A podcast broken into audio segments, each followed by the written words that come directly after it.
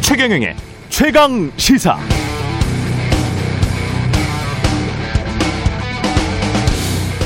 내년, 내년 지방선거부터 우리 당이 공천하는 모든 공직선거 후보자에게 국가 직무 능력 표준 NCS와 유사한 최소한의 자격을 요구하겠습니다.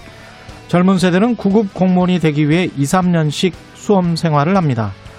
지방의원이나 국회의원의 으뜸 가는 권한은 지자체와 중앙정부에 관한 감사권입니다. 우리 당의 공천을 받으려면 앞으로 기초적인 자료 해석 능력, 표현 능력, 컴퓨터 활용 능력, 독해 능력 등이 있어야 합니다. 시험 봐서 1등한 사람 공천 주겠다는 이야기는 아닙니다. 기초 자격 시험이고 첫 번째 시도에서 합격점을 받지 못하면 노력해서 다시 응시할 수 있도록 하겠습니다. 그래도 부족한 당원이 있다면 우리 당이 그 교육 프로그램까지 제공하겠습니다. 우리는 노력하는 정당이어야 하고 실력 있는 정당이어야 합니다. 지난 금요일 헌정사상 첫 30대 제1 야당 대표로 선출된 이준석 국민의힘 당대표의 출마 선언문 중 한 부분인데요. 곱씹어 볼 만한 대목입니다. 생각해 보면 일반 기업에서 일 좀 하는 성실한 김 과장보다 못한 사람들을 우리 스스로 뽑아놓고 꼰대다, 권위주의다, 일 못한다 이렇게 말하는 것 자체가 좀 우스운, 우스운 그런 상황입니다. 나라가 어려울 때면 국민들을 무한 경쟁으로 몰아넣으면서 제살 깎는 혁신은 국민들에게만 강조하는 그런 정치인들 말고 평소에 늘 스스로 제살 깎아서 혁신하면서 국민들 위해 자신들도 무한 경쟁하는 그런 정치인들, 그런 정치가 보고 싶습니다. 네, 안녕하십니까. 6월 14일 세상에 이익이 되는 방송 최경련의 최강시사 출발합니다. 저는 KBS 최경련 기자고요. 최경련의 최강 시사 유튜브에 검색하시면 실시간 방송 보실 수 있습니다. 문자 참여는 짧은 문자 50원, 긴 문자 100원이 드는 샵 9730 무료인 콩 어플 또는 유튜브에 의견 보내주시기 바랍니다. 오늘 1부에서는 국민의힘 이준석 신임 당대표 만나보고요. 2부에서는 정, 최고의 정치 더불어민주당 강훈식 의원, 국민의힘 송일종 의원 만납니다.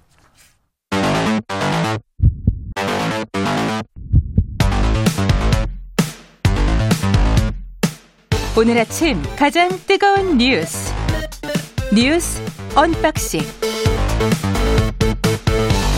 네, 뉴스 unboxing 시작하겠습니다. 민동기 기자, 김민아 시사평론가 나오셨습니다. 안녕하십니까? 안녕하세요. 예, 이준석 돌풍 신드롬 대단한데 해외 이야기부터 해야 되겠네요. G7 정상회의 폐막됐습니다. 예. 그 중국의 신장, 홍콩, 대만, 남중국해 정책을 직접 비판하는 공동 성명을 채택을 했고요. 예. 어, 사실 이 문제는 중국이 굉장히 예민해하는 그런 성격이기 때문에 음. 아, G7이 대중국 공동 정선을 꾸리, 꾸렸다 이렇게 평가가 되고 있습니다. 예. 그리고 그 중국의 팽창 정책인 1대1로 정책에 맞서는 더 나은 세계 재건을 출범시키기로 합의를 했는데요. 예. 개발도상국에 필요한 40조 달러 규모의 인프라 수요를 돕기 위해서 음. 개발도상국들에게 수천억 달러를 투자하는 것이 핵심입니다. 근데 다만 이번 그 회의에서는 미국과 유럽 국가들 간의 온도차가 좀 감지가 되기도 했습니다. 예. 메르켈 독일 총리하고요.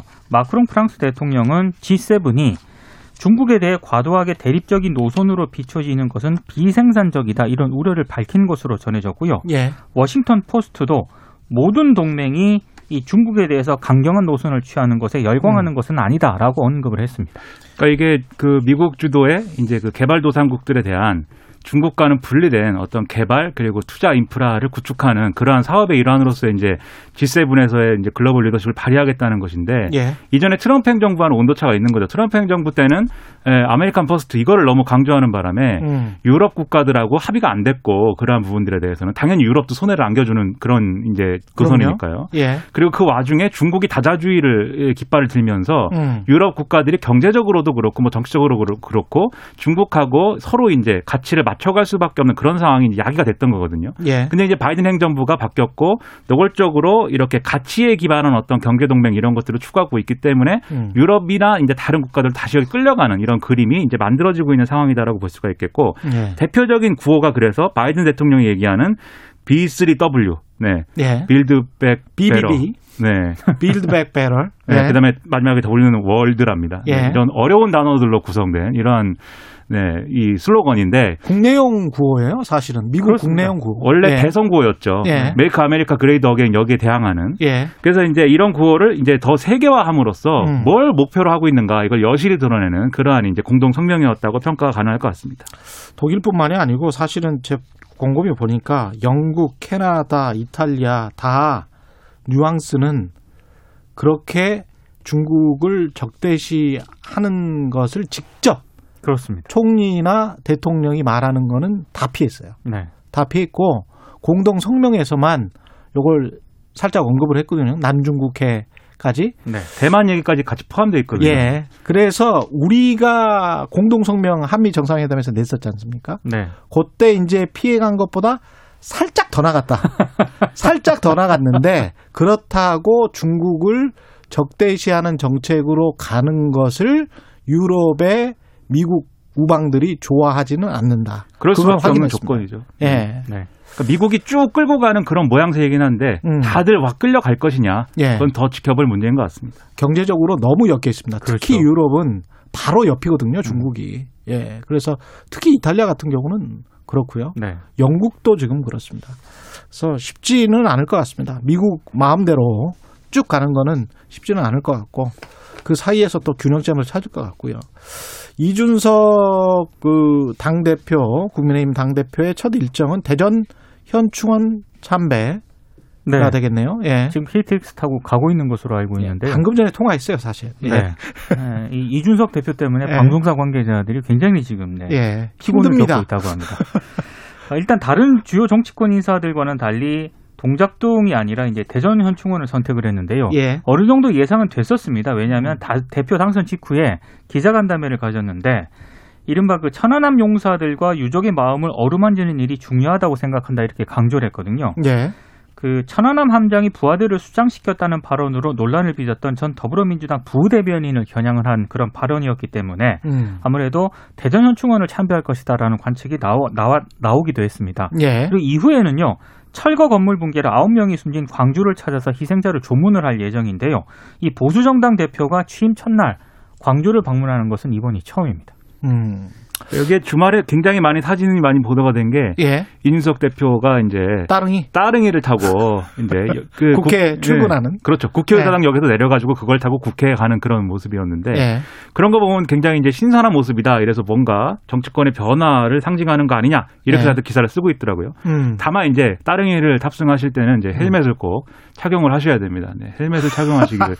근데 이게 이제 동작 현충원도 그렇지만 이제 광주에 네. 가는 일정도 사실 그다음에 음. 광주에 갈 것인데 음. 이것도 기존의 어떤 보수 정치와는 좀 다른 모습이 될 것이다. 예. 이렇게들 평가하는 그런 지점이기 때문에 예. 이런 변화와 그다음에 안보라는 이제 어떤 보수의 전통적인 가치 그리고 나아가서는 지금 이제 인사를 해야 되는데 음. 인사에서 중진들을 사무총장이라든지 정책위의장이라든지 이런 요직에 이제 배분을 할 수밖에 없는 구조거든요. 예. 이런 것들이 어떻게 되는가 그리고 이렇게 어- 이런 것들이 어떻게 평가되느냐 음. 지켜봐야 될 것 같고 특히 지금 최고위 구성이 나름대로 각 분야에서 강경파라고 불리던 이런 인사들이 이 대거 포진해 있는 이런 상황이기 때문에 그렇죠. 이 최고위 회의가 앞으로 어떻게 진행될 거냐 이것도 상당히 관전 포인트다 이렇게 볼 수가 있겠습니다. 국민의힘 최고위원들은 종편이 배출한 것 같습니다.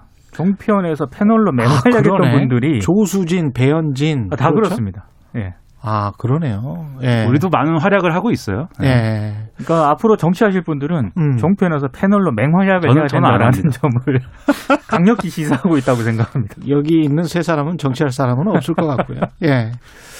윤석열 그 전 검찰총장 대변인이 임명이 됐는데 조선일보 출신, 동아일보 출신 이렇게 되네요. 그러니까 예. 이상록 국민권익위원회 홍보 담당관이 대선 캠프 대변인을 맡게 됐는데요. 예. 서울신문 한겨레 동아일보 등에서 일한 기자 출신이고요. 예. 윤석열 전 총장하고는 동아일보 법조팀장 시절 때 인연을 맺었다라고 합니다. 근데 음. 이분 이력이 좀 특이한 게 TVN에서 예. 시사교양도 책임 프로듀서로 근무를 하다가 지난해 6월 권익위원회로 자리를 옮겼다고 하거든요. 예. 대선 캠프에서 맡게 될 부분은 SNS 홍보 담당을 맡게 될 것으로 보이고요. 예. 방금 언급하신 이동원 전 조선일보 논설위원 같은 경우에는 이제 언론들 기자들을 직접 상대하는 그런 업무를 맡게 될 것으로 보입니다. 음. 이게 언론인들이 계속 이렇게 예. 무슨 대권 주자가 뜨면 음. 그 대권 주자 캠프를 이렇게 한 달에만 이렇게 달려가고 뭐 이런 모습들이 과연 이제 예. 바람직하냐 이런 의미를 계속 드는 게 뭐 특히 이제 조선일보 출신의 이분 같은 경우에는 예.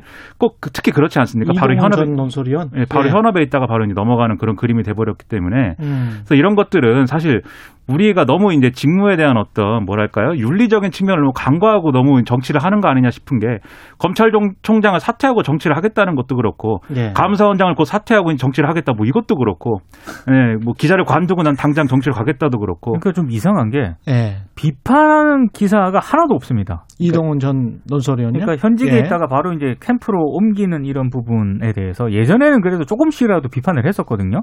이거는 비판 많이 했었죠. 예, 우리가. 근데 예. 뭐 이게 윤전 총장이 투톱 체제를 갖췄다 뭐 이런 식으로만 음. 보도를 하는 당연하게. 걸로 봤을 때 당연하게 이제 생각을 하는 것 같더라고요. 예.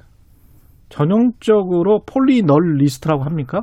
예. 그런 용어도 쓰더라고요 예. 언론에서 근데 그 전부터 아마 접촉이 있었겠죠. 네. 예.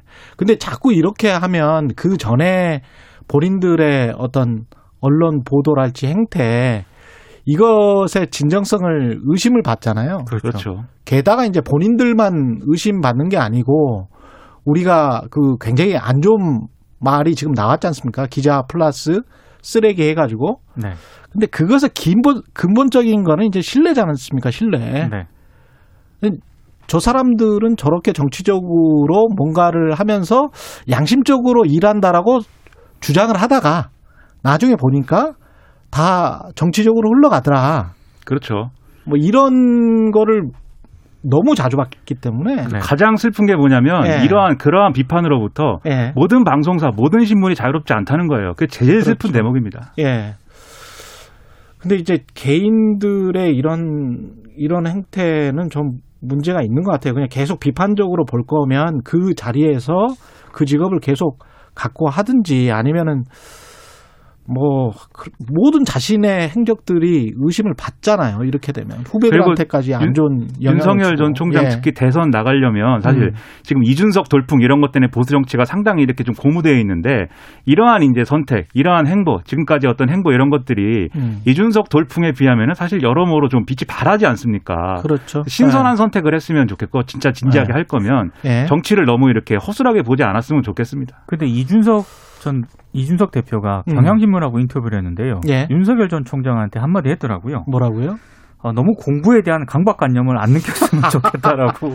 그러니까 아. 이준석 대표가 탄생하면서 예. 윤석열 전 총장과 국민의힘의 관계는 음. 원래 이 나경원 대표가 탄생했으면은 역, 역, 역으로 됐을 텐데 이준석 음. 대표가 갑인 것처럼 지금 돼버린 거예요. 이 상황을 네. 어떻게 돌파할 것이냐. 이준석의 최대의 약점은 본인이 대선 출마를 못한다는 것이기 때문에 이 점을 한번 잘 주목해 보시기 바랍니다. 민주당도 이준석 이 돌풍에 뭔가 영향을 받고 있는 것 같습니다. 대선 기획단장을 청년으로 이제 해야 된다라는 얘기가 지금 나오고 있고요. 예. 그래서 단장 후보로 이동학 천령 최고위원이 유력하다고 중앙일보가 보도를 했는데 음. 다만 중앙일보가 이렇게 보도를 하면서도 대선 기획단장이 지금 굉장히 중책이거든요. 특히 경선 연기론까지 결정을 해야 되기 때문에 예. 과연 이 이견이 있어서 결론을 예단하기 어렵다라고 또 한 제가 전제를 조언을 하자면. 음. 조언을 하자면 할 거면 전권을 주고 첫째로 예. 할 거면 전권을 주시고 전권을 줘야 된다. 네, 할 예. 거면 예. 둘째 이게 결국은 어설프게 하면 음. 이준석 따라가기로 끝납니다. 거기서 마무리할 것이냐 음. issue fighting을 제대로 해야 되는 문제가 하나 남아 있기 때문에 거기서. 잘 하기 바랍니다. 예. 뉴스 언박싱 민동기 기자 김민아 시사평론가였습니다. 고맙습니다. 고맙습니다. KBS 일라디오 최경 최강 시사 듣고 계신 지금 시각 7시 34분입니다. 오늘 하루 이슈의 중심. 당신의 아침을 책임지는 직격 인터뷰. 여러분은 지금 KBS 일라디오 최경영의 최강 시사와 함께하고 계십니다. 저는 사실 최고위원을 굉장히 많이 해봐가지고요. 예. 나가려면 무조건 당 대표다. 최근에 보면 저희 지지층이 이제 음. 60대 이상이 전통적 지지층과 거기 예. 더해서 이번 선거에서 확인된 게 20대, 30대 젊은 지지층이 들어오지 않았습니까? 들어왔어요. 예.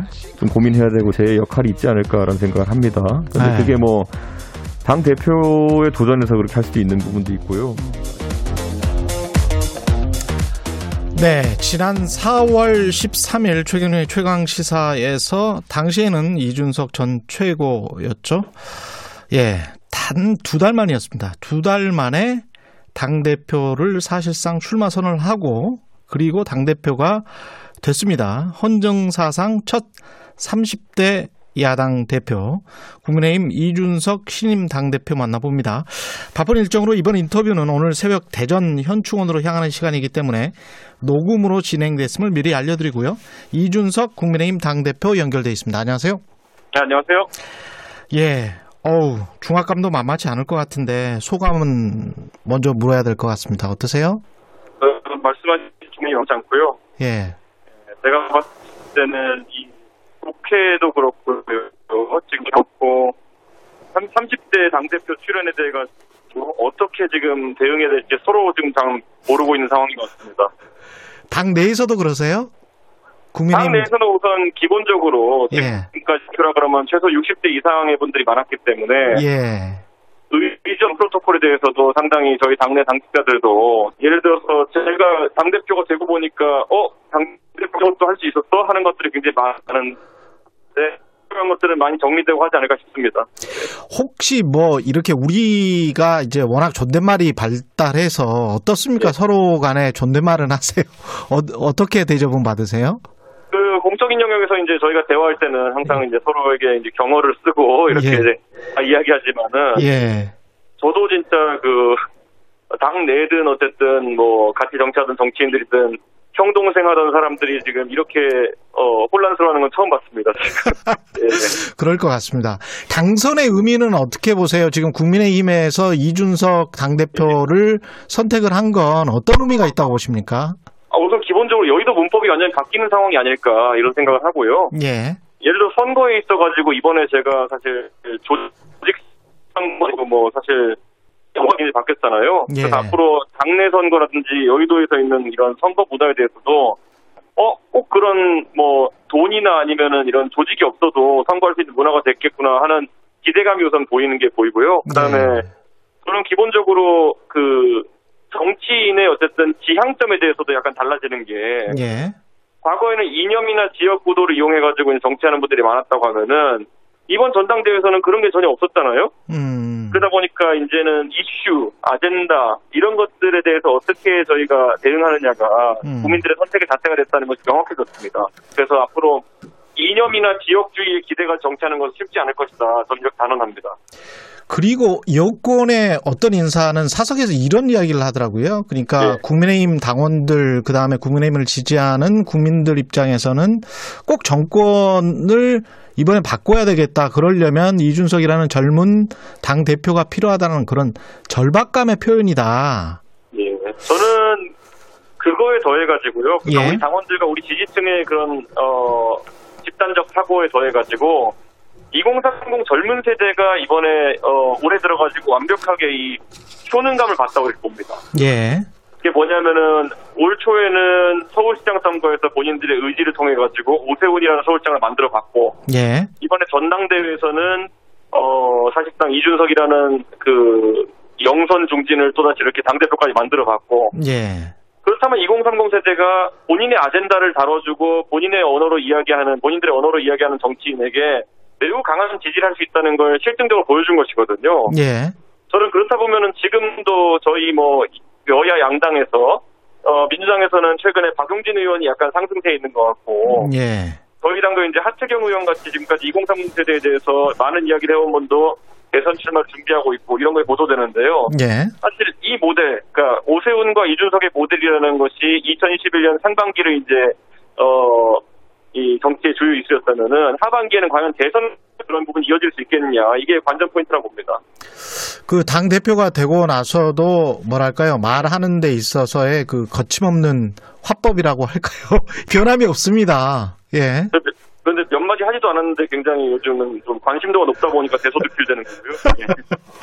지금 오늘 일정 같은 경우는 대전 현충원으로 서울 현충원이 아니고 그 다음에 예, 이제 광주 철거 건물 희생자 합동 부 장소로 향하는데 이런 예. 일정 같은 경우는 어떻게 본인의 어떤 생각이 반영이 된 겁니까?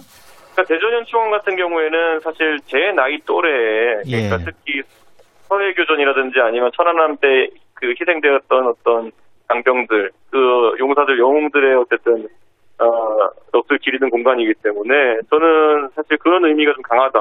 그러니까 지금까지는 동작동 현충원이라는 것이 뭐 지리적으로 가까운 것도 있겠지만은 전직 대통령이나 예. 그렇게 꼭 위인전에 나올 만한 분들에 대한 어떤 추모가 중심이 되었던 것처럼 그런 어떤 문화에서 벗어나 가지고 이제는 진짜 국가를 위해 헌신한 많은 분들에게 어, 더 예우를 갖추겠다. 그래서 저는 뭐 좀 약간 전환이라 이렇게 보고요. 다만 그렇다고 해서 동작동 현충원 안 가겠다는 건 아니고요. 예. 어, 또 거기 갈 거고 무효를 딱히 따지자는 건 아닙니다. 예. 음. 이 대선 앞두고 가장 관심 갖고 있는 화두가 호남이다 이렇게 이야기한 적이 있어요. 예, 예. 근데 지금 상황을 보면 사실 영남과 60 이상의 어떤 세대, 그다음에 2030이 국민의힘을 지난 재보궐 선거처럼 지지를 해준다면 네. 수도권에서 그런 세대의 협공이 있다면 굳이 호남을 강조할 필요는 없지 않습니까? 정치공학적으로 보면.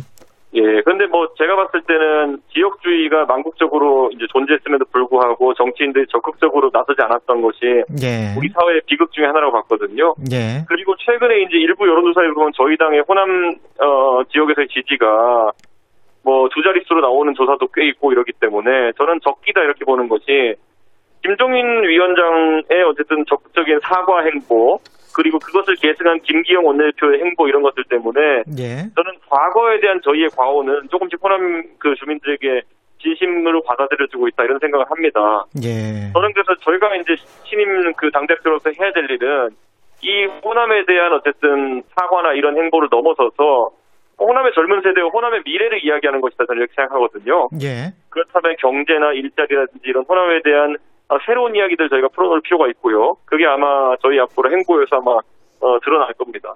예. 그 당선 다음 날에 안철수 국민의당 대표가 카페 회동을 했는데 어제 보도 나온 걸 보니까 약간의 뉘앙스 차이가 있다. 네. 어떻게 보세요? 저는 뭐 안 대표랑 허심탄회하게 대화를 나눴고요. 예. 그 격식도 제가 안 대표님이 어차피 저희랑 저랑 제 집이랑 거의 1km밖에 안 떨어진 곳에 살고 계시기 때문에 예. 제가 먼저 어, 연락을 드렸고요. 예. 그때 안 대표님께서 마침 근처에 있으시다 해가지고 음. 어 거의 즉석 만남식으로 이루어졌습니다. 그래가지고 저는 어쨌든 저희가 당대 당의 어떤 통합 문제나 이런 문제는 예. 저희가 공당의 대표로서 공적인 자리에서 논해야 되는 것이기 때문에 음. 그것까지는 자세하게 논의하지 않았지만은 그래도 안 대표님과 굉장히 솔직한 그런 정치인 간의 대화를 나눴다 고 생각합니다. 그 합당의 원칙은 분명히 공감을 했다. 그게 확실한 워딩이 될까요? 저는 그렇게 생각하고요. 예. 그 예를 들어 안 대표님도 당내에서 뭐 논의를 하셔야 되고 하기 때문에 저희가 구체적인 내용에 대해서는 서로 얘기 안 하는 것이 이제 예의가 아닐까 저는 음. 그런 생각을 합니다. 예. 그렇군요. 윤, 윤석열 전 총장과는 전화 통화를 하셨습니까? 아니면 축하 메시지를 받으신 거예요? 그게 이제 문자 메시지를 윤 총장께서 먼저 보내주셔가지고요. 예. 저도 그런 아, 굉장히 뭐 축하한다는 메시지라 저도 거기에 어, 감사한다는 메시지를 보냈고요. 예. 뭐 그래서 오보입니다. 그 통화했다는 거는. 예. 아, 통화했다는 건 오보고요. 예. 그 입당 8월 중에 입당하지 않으면 국민이 답답해 할 것이다 이런 이야기가 있었잖아요 경선 과정에서 저는 그 제가 이제 8월 이야기를 하는 거는요. 예. 공당의 대표로서 이제 경선이나 이런 것에 대해서 우리 당내 주자들과 당 밖 주자들에게 명확한 신호를 줄 필요는 있는 겁니다. 예를 들어 대선이라는 것이 특정인을 위해 치러지는 이벤트도 아니기 때문에 예 일정을 제시하는 것이고 어, 생각해보시면 지금부터 두 달 뒤거든요. 8월이라는 거는. 예, 그렇기 때문에 어떤 대선 주자가 결심을 하기엔 충분한 기간이다 이렇게 보고요. 예. 제 생각에는 대선 주자들이 그에 맞춰서 어, 본인들의 정치적 행보를 정하지 않을까. 만약 그 시간에 어쨌든 탑승하실 분들은 탑승하기 위한 일정을 맞춰 가실 거고 다른 생각이 있으신 분들은 다른 생각에 맞춰 가시지 않을까 봅니다. 또 다른 대선 주자로 이제 거명되고 있는 분들 있잖아요. 김동연 전 경제부총리랄지 최재형 감사원장도 예. 그렇고. 근데 이제 그분은 현직이시니까 만날 기- 계획은 있습니까? 제가 만난다 하더라도 그게 뭐 노출되거나 이러지 않을 겁니다. 예. 제가 앞으로 사실 누가 누구를 만났다 이런 것이 계속 보도되게 되면은 예. 사실 저는 그 상당히 이제 아직까지 출마 결심 못하신 분들이라든지 예. 뭐 다른 분들이 굉장히 위축감을 느- 느낄 수도 있고 아니면 음. 좀 오해를 할 수 있는 부분도 있기 때문에 예. 저는 적어도 뭐 그분들과 접촉을 한다 하더라도 아마 어 제가 먼저 그런 사실을 공개하고 이런 일은 없을 겁니다. 예. 공수처가 윤석열 전 총장을 피의자로 정식 입건했잖아요. 이게 예. 대권 행보, 윤전 총장의 대권 행보에 유리할 것이다, 불리할 것이다, 뭐, 이 의견이 엇갈리더라고요. 어떻게 보세요? 이건? 제가 여기서 갑자기 정치평론가 돼서 이야기하자면은 예. 그 어떻게 공수처 같은 공조직이 예. 이렇게 윤석열 총장이라는 개인의 그 선거를 어, 돕는 조직처럼 이렇게 움직이는지 모르겠습니다. 굉장히 정치적인 수사로 오해받을 수밖에 없는 예. 어, 이런 수사를 시작하는 것은 제가 그때 그래서 공수처가 오히려 시험 때 섰다고 이야기했는데 음.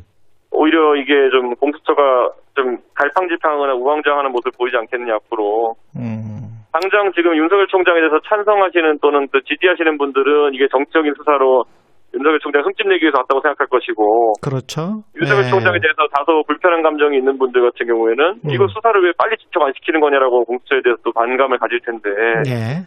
저는 그쯤 되면 공수처가 아마 좀 굉장히 곤란한 상황들이 많을 것이다 이렇게 생각합니다. 오히려 돕는 수사가 될 것이다. 그런 말씀이시네요. 예. 그 지지부진하게 되면 어쨌든 결과가 안 나오게 되면은 예. 그 윤석열 총장에 대해서 정치적인 수사라고 하는 주장 쪽에 힘이 실릴 수밖에 없거든요. 예. 그러니까 저는 어, 공수처에서 어, 상당히 그 조의원 교육감에 대한 그런 어떤 어, 수사를 이야기할 때도 그렇고 음.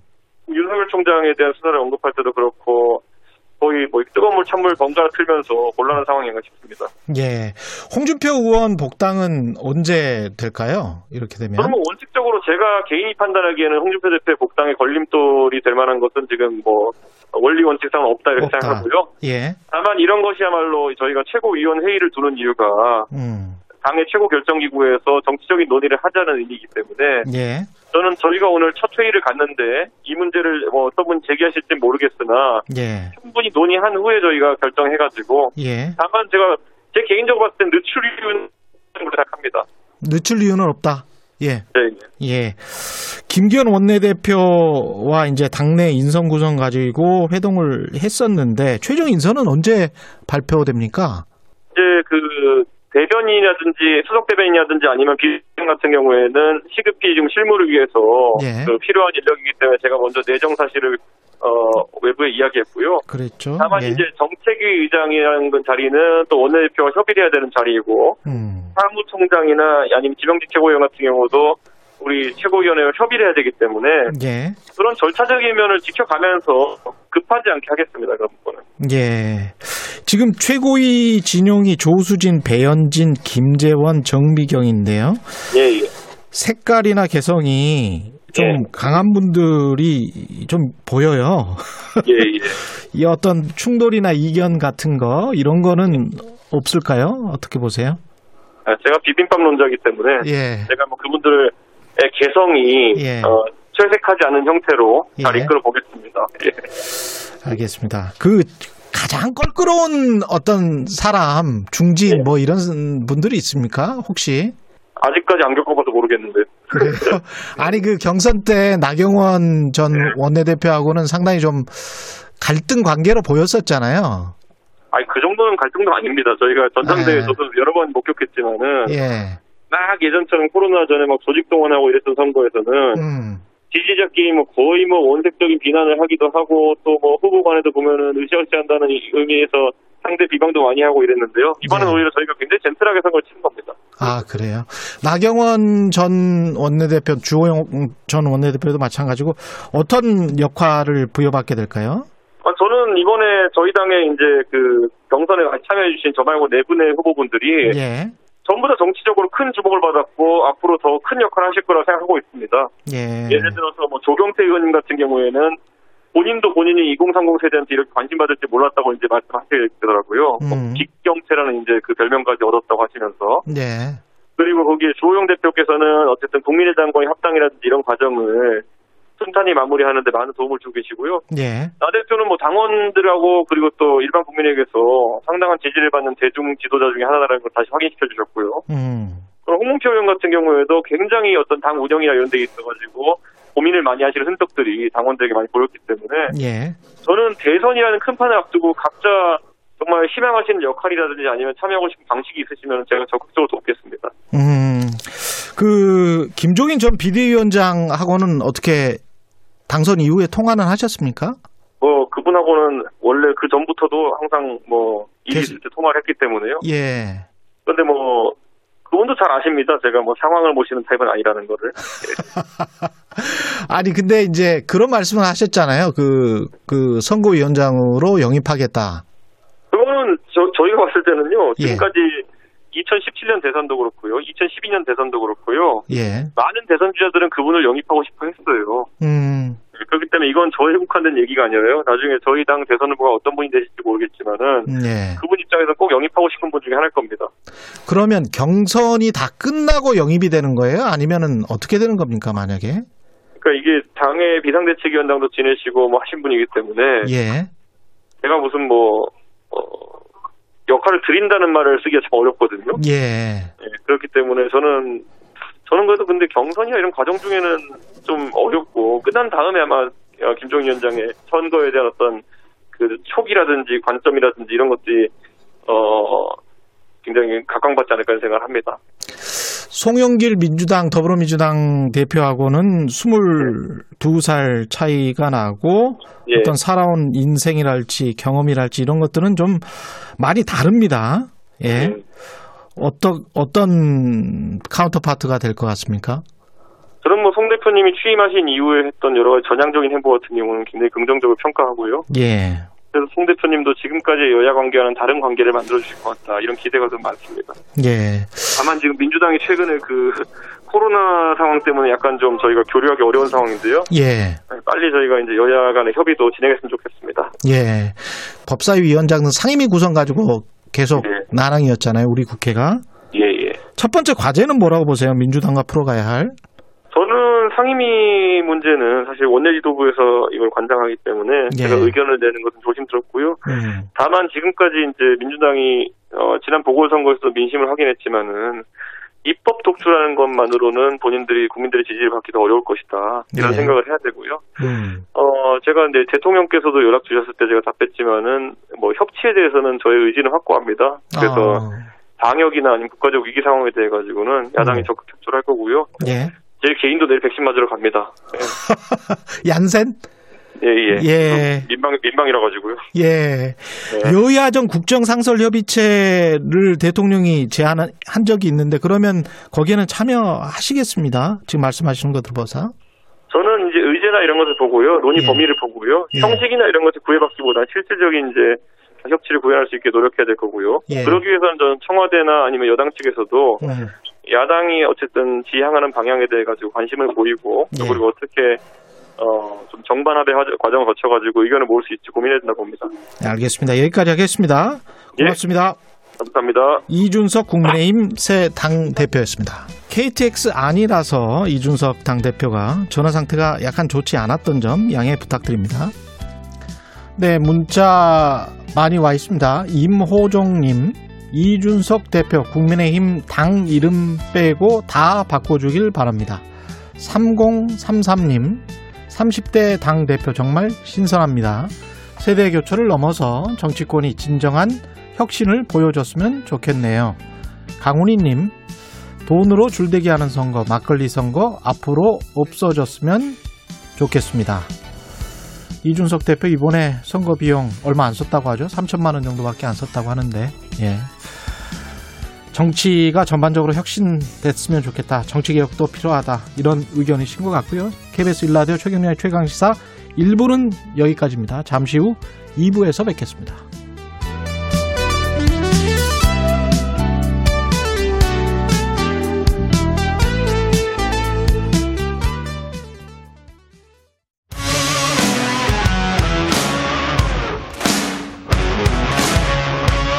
오늘 하루 이슈의 중심 최경영의 최강 시사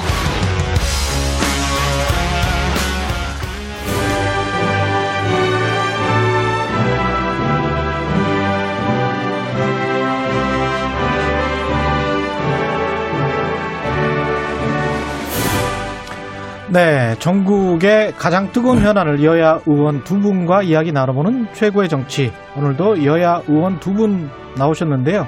국민의힘 성일정 의원은 전화로 연결돼 있습니다. 안녕하세요. 예, 안녕하십니까. 성일종 의원입니다. 예. 더불어민주당 강훈식 의원은 직접 나와 계시고요. 네, 안녕하세요. 안녕하세요. 강훈식입니다. 예. 예. 잘 들리시죠?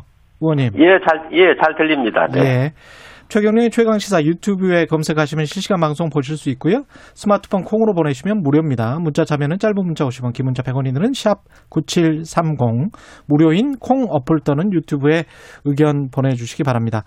방금 국민의힘 새 당대표 이준석 대표와 이야기를 좀 했는데 어떻습니까? 전당대회 결과 그리고 이후에 지금 댓글들 보니까 거의 뭐 신드롬 같은데요. 성일종 의원님. 예. 예. 어, 아무래도 변화를 요구하고 있는데 그 변화의 활용 점, 점정은 사람으로 바꾸는 것이지요. 최종적으로. 예. 그렇기 때문에 저희 당이 변화를 많이 기대하셨던 국민들 또 당원들이 젊은 30대의 청년의 리더를 세움으로써 이 변화에 대한 그 사람으로서의 기대를 표현한 것이라고 저는 생각을 합니다. 예. 어, 많이들 놀라시기도 하셨겠지만 사실 그 서구에서 보면 스웨덴이라든지 프랑스, 영국도 그렇고 젊은 지도자들이 좀 나오고 있잖아요. 또 추세가 예. 우리의 그 20, 30대에서의 이제 그 세대들도 이러한 세계 변화에 맞춰서 우리도 할 수 있다. 그래서 그런 세대들이 이제 음, 그 정치권의 이제 주역으로 이렇게 들어온 그런 큰 어, 행사였다 이렇게 평가를 하고 있습니다. 강훈식 의원님은 그래도 이제 젊은 의원님 가운데 네. 한 분인데 어떻게 보셨어요? 뭐 저는 지난달에 이미 우리 이준석 그 대표 후보가 후보일 때 예. 대표가 될 거라고 말씀드린 바 있는데요. 음. 저는 이번 계기가 이제 낡은 정치가 몰락하는 계기가 될 거다. 예. 그리고 이제 젊은 정치가 대두될 텐데요. 음. 다만 이제 이준석 어 그리고 또 그런 면에서 되게 환영할 만한 일이고 저희 당도 되게 신발끈 묶고 경쟁할 준비를 하겠다고 말씀드린 적이 있습니다. 예. 근데 이제 다만 이제 연습생에서 국가대표가 되신 거거든요. 예. 이준석 대표가 그래서 이제 국가대표 경기에서의 본인의 일정 정도의 실, 실적 음. 성, 성과들은 예의주시가 될 거다. 근데 만약에 이제 여기서 성과를 만약에 많이 내는 대표까지 된다면 그렇죠. 그건 뭐 거의 핵폭 탄 수준의 파괴력을 음. 갖고 한국 정치를 변화시킬 거라는 기대감을 갖고 있고요. 예. 또 방, 방, 동시에 만약에 이제 또 연습생이었구나 역시 이런 음. 정도의 실망감을 준다면 음. 다른 청년 또는 다른 젊은 정치가 기대받는 것을 또 기회를 또 못 갖게 될 수 있는 걱정도 있어요. 그래서 예. 저는 어떤 의미로 보면 좀 응원하는 입장에서 음. 어, 이준석 대표의 청년 세대 정치를 또는 젊은 정치가 국민의힘을 좀 크게 바꿔줬으면 하는 기대감을 갖고 있습니다. 그 국민의힘 입장에서는 어떨까요? 근데 정치 현안들이 막 있기 때문에 당장 어디에서 이준석 당 대표의 어떤 시험 무대가 될지 그것도 좀 관심사입니다. 글쎄 이제 우리 강 의원님께서 말씀 주셨는데 연습생이라고 얘기를 하셨는데 사실 그 이제 어, 서구 같은 경우는 10대부터 정치 훈련을 잘 받잖아요. 교육도 받고. 예. 저희는 그런 시스템이 없는 것들이 20, 30대가 어, 정치권으로 들어오는데 조금 어려움이 있는 것이지요. 예. 어, 그럼에도 불구하고 이번에 20, 30대의 그 정치권 진입은 제도권으로 편입됐다고 보는데 음. 어, 그 이준석 대표 같은 경우는 연습생이라고 보기는 어려울 거예요. 예. 제가 봤었을 때는 20대에서부터 비상대책위원 최고위원을 다 지냈고요. 또 음. 국회의원을 세 번 정도 떨어졌는데 이제 부족한 게 있다 그러면 국회의원을 안 했기 때문에 국회 내에서의 경험이 좀 부족한 건 맞습니다. 그러나 그동안 여러 가지 활동한 거를 보면은 예. 저는 굉장히 잘할 거라고 봐요. 음. 그래서 첫 번째는 10년의 정치 경험이 있기 때문에 젊지만 예. 우리가 기대를 해도 될 것이다 이런 생각을 하고 있고 두 번째로는 세 번의 낙선을 했거든요. 음. 예. 그래서 낙선을 했다고 하는 것은 큰 정치적인 자산입니다. 예. 당선되는 것도 자산이지만 음. 정치에 있어서는 낙선도 어, 자산인데 어, 이 아주 바닥 민심 어, 국민들하고 소통을 하면서 그 떨어졌었던 그 추운 세월을 겪어내면서 왔었던 이런 바닥 민심이 파악한 사람이라 이렇게 보고요. 예. 또세 번째로는 본인이 꿈이 있는 사람이에요. 음. 음, 전번에 질의를 어, 질문을 어느 기자가 하니까 아마 꿈을 약간 이렇게 얘기를 하던데 예. 아마 5년 뒤에 음. 어, 지금의 헌법 체제가 유지된다고 한다면 5년 후 이맘때면은 아마 40세가 넘고 하기 때문에 본인이 대권을 하겠다 이렇게 선언을 하고 나올 거로 보여져요. 그렇겠죠. 예. 예, 그렇다고 한다면 그러한 꿈을 위해서도 결코 이준석 후보가 실수할 사람이 아닐 것이다. 음. 아주 신중하게 잘할 것이다라는 생각이 좀 들고요. 예. 어, 그 수락연설에서도 보면은 아주 자신감 있고 자기 음. 소신이 뚜렷하잖아요. 예.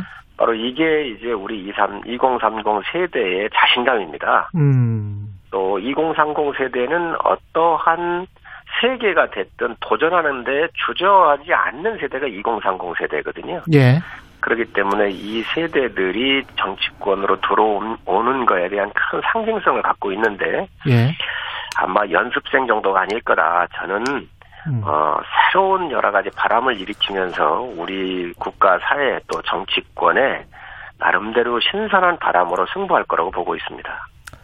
그 50대 이상의 중진들이 뒷받침을 잘 해줘야 될 텐데 어, 분위기는 어떻습니까? 당 분위기가?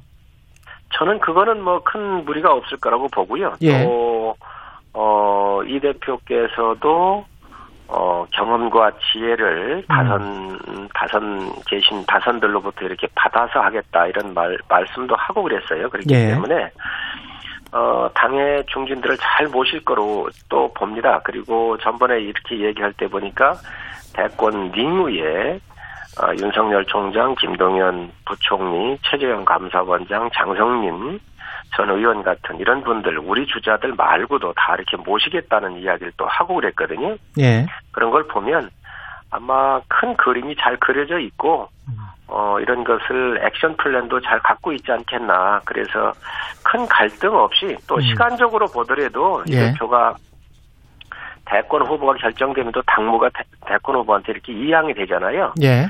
그 기간 동안에 열심히 할 것이고 또 5년 뒤에 본인의 꿈을 위해서도 성공적인 당을 운영하는데 아마 길을 다 열고 그 누구든 다 함께 하면서 어, 수용하고 또 의견 수렴해서 그 당을 잘 이끌어갈 것으로 저는 기대하고 있습니다. 민주당 입장에서는 이렇게 이제 신진 세력이 쭉 치고 역시 이제 정치는 약간 좀 이미지가 있지 않습니까? 네. 예. 그래서 송영길 대표 같은 경우는 22살 차이가 나는데 어떤 신진 세력이 있고 586이 있다 이러면은 이 대립 구도로 봤을 때는 이미지만 놓고 본다면 민주당 입장에서는 상당히 불리할 것 같아요. 어떻게 보십니까? 음, 일단 인물에서 보면 예. 아까 사람 교체가 사실 되게 상징적으로 크다는 말씀이 맞는 거고요. 예. 그리고 젊은 인물을 내세운 국민의힘이 그런 면에서 위력적인 정당으로 변하고 있는 건 사실이죠. 음. 근데 이제 본질적으로는 젊은 정치인이 중요한 게 아니라 젊은 정치가 전 중요하다고 봅니다. 그렇죠. 즉 이제 결과적으로 민주당도 얼마나 혁신하고 쇄신하는 내용으로 젊은 정치를 해나가느냐. 예. 최근에 있었던 경우에도 이제 부동산 문제에 대해서 이미 과감한 결정을 하지 않았습니까? 예. 그러니까 민주당 입장에서는 우리 당 입장에서는 이제 이런 결정들이 불가피하고 계속 이런 걱정, 결정들을 더 가속화해 나가는 음. 당이 더 쇄신하고 더 혁신적으로 변하면서 동시에 젊은 정치를 하는구나. 꼰대 정치를 하지 않는구나라는 것들을 보여주는 게 관건이라고 보고요. 예. 그런 면에서 오히려 국민의힘이 유리한 고지를 점령한 것이죠. 인물 음. 자체가 젊기 때문에 예. 그게 설령 꼰대적 내용이라 하더라도 젊어 예. 보이거든요. 그렇죠. 예, 그래서 저희가 더 노력이 필요할 거라고 보고요. 예. 그런 경쟁을 이제 앞으로 해나가야 된다 생각이 듭니다. 구체적으로 뭐 그 이동학 그 최고위원 음. 이- 이름도 거명되고 있고 그런데 어떻습니까? 구체적인 어떤 플랜 같은 게 있습니까? 민주당이 그 젊어지기는 정치. 실제로 이제 2030 젊은 민주당 의원들에 대해서는 왜 이게 좀 기다리 좀 뭐 나타나지 않는다 뭐 이런 이야기도 많이 하시는데요. 예. 사실 전 그렇게 생각합니다. 지금까지 우리 당도 사실은 젊은 정치인들이 많이 나왔습니다. 예. 박주민이라든지 또 박용진이라든지 음. 소위 뭐 저뭐 마찬가지입니다만 예. 강훈식 의원님도 그렇고요. 네. 예. 근데 이제 그 이게 호명되지 않은 정치가 예. 지금까지는 어떤 패턴이었어요. 근데 호명을 기다리는 즉 때를 기다리는 정치인 젊은 친구들도 많이 있습니다. 국민들에게 호명이 돼야죠. 사실은. 그렇습니다. 예. 그래서 어떤 의미로 보면 이준석 음. 대표 같은 경우에는 호명을 기다린 게 아니라 나왔다가 이게 잘 맞은 케이스입니다. 그렇죠. 그리고 거기에 또 2030이라고 하는 물론 본인의 지지 배경도 있었습니다만 예.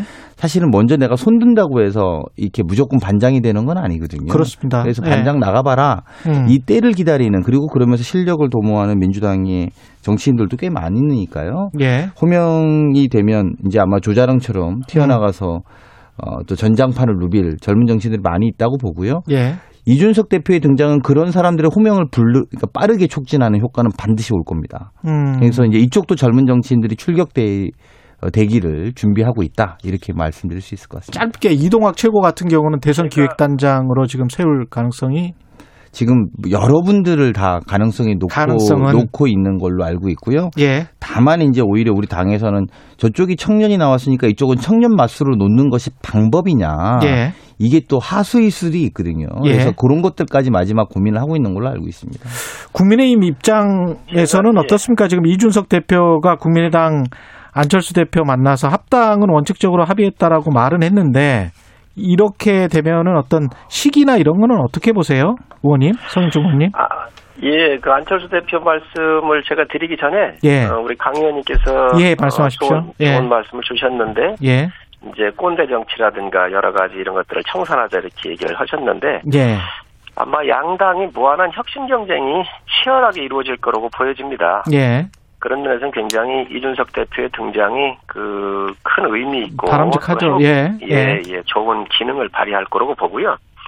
근데 이제 여당과 야당의 차이가 있습니다. 음. 야당은 권력으로부터 좀 자유로운 되잖아요. 그러니까 혁신의 바람도 비교적 어, 어, 그 제한 없이 일어날 수가 있는데 예. 여당 같은 경우는 뭐 젊은 의원들이 있어요. 제가 이름을 안 되겠지만 초선 의원들. 그런데 이런 분들이 다 이 권력에 예. 아, 순치돼 있다고 그럴까요? 아니면 권력에 아부한다 그럴까? 그래서 예. 자기들 목소리를 내질 못했어요. 예. 지금 집권 여당이 여러 가지 문제점들이 노정돼 있지 않았습니까? 조국 사태를 비롯해서 수없이 많은 거가 돼 있었는데 이때 옳은 이야기를 하면서 이 권력에 대해서 메시, 메시 지를 좀 내고 그랬으면 예. 반대 메시지를 내고 했으면 아마 이준석 대표보다 더 많은 주가 있는 신진들이 나왔을 거라고 보여져요. 그런데 그런 용기가 없는 상태에서 다 수, 권력의 손치가 돼 있기 때문에 음. 비교적 이 경쟁에서는 저희가 좀 이겼다. 저는 이렇게 보, 보고요. 과한 말씀이시죠. 그 젊은 정치들 보고 국회의원 된 지 1년 된 조선들 보고 순치됐다라는 거 좀 과도한 말씀이시고 그건 뭐 네. 부- 그렇게 따지면은 이준석 대표야말로 박근혜 대통령한테 순치의 표본인데 국정농단 순치 표본입니까? 그렇게 말씀하신 건 아닌 것 같고 때가 되지 않았으니까 말하지 않는 젊은 정치인들한테 때가 되면 말을 할 거다 이렇게 덕담해 주셔야 되지 않겠습니까? 아니지요. 우리 저뭐 강 의원님 그렇게 말씀하실 수 있었는데 예. 있겠는데 여당이니까 우리가 조국 사태에서 보지 않았습니까? 그때의 그 젊은 초선 의원들 어떻게 대응을 했지요? 정말 부끄러운 일이에요.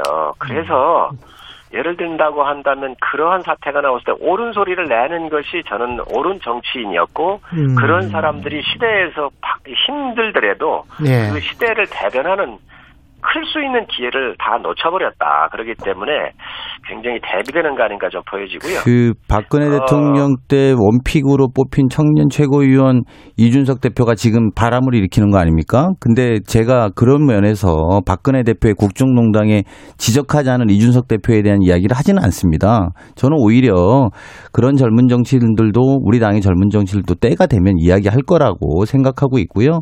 그런 면에서 지금의 대표, 어, 이준석 대표의 열 풍, 젊은 정치의 열풍도 또 하나의 과거를 묻기 말고 또 미래에 대한 기대를 더해주는 게 우리가 할 일이라고 저는 봅니다.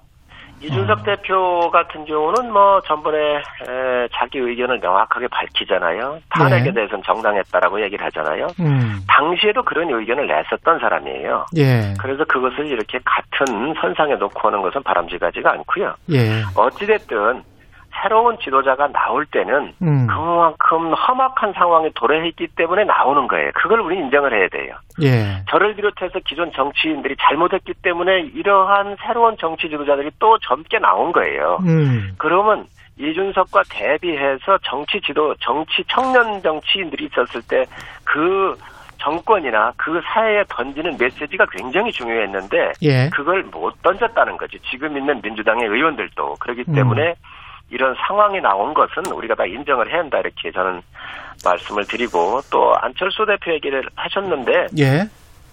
안철수 대표 같은 경우는 본인께서 서울시장 선거할 때에 어, 합당 얘기를 먼저 꺼내신 거예요. 그리고 음.